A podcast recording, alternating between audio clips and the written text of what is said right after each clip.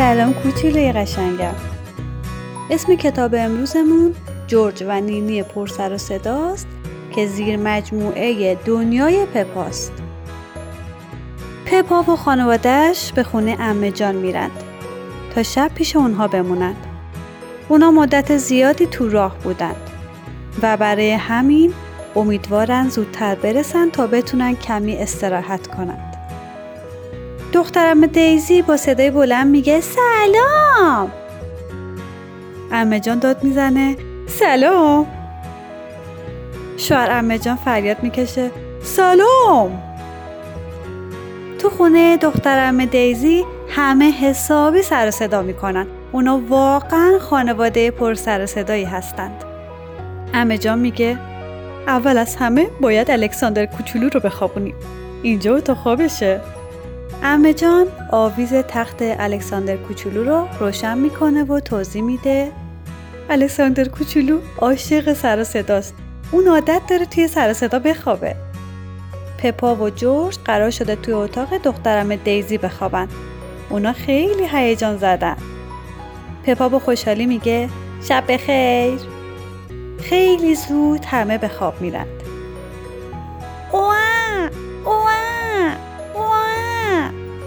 الکساندر کوچولو بیدار شده. همه از خواب میپرن. شوهر امه جان تصمیم می‌گیره جارو برقی رو روشن کنه.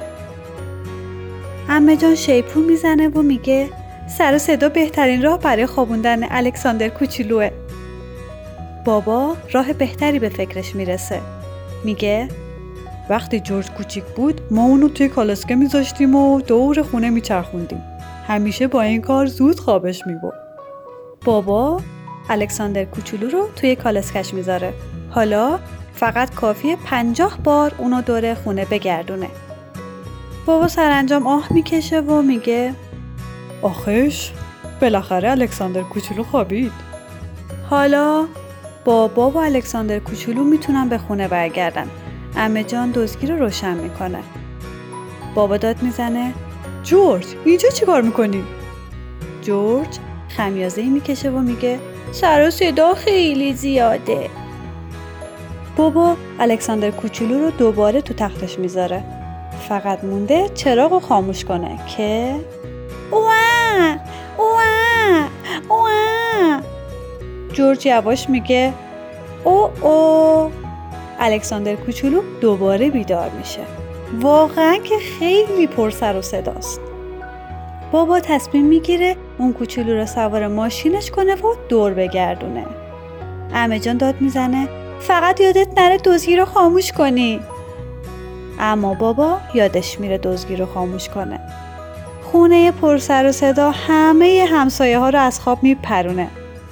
خانم خرگوشه با هلیکوپتر نجاتش روی اونا نور میندازه. خانم خرگوشه داد می‌زنه اون پایین همه حالشون خوبه؟ شوهر امه جان فریاد می‌کشه. او بله ممنون. اما آژیر دزدگیر کار خودشو کرده و الکساندر کوچولو خوابش برده. پپا میخنده و میگه همش کار بابای پر سر صدای من بود.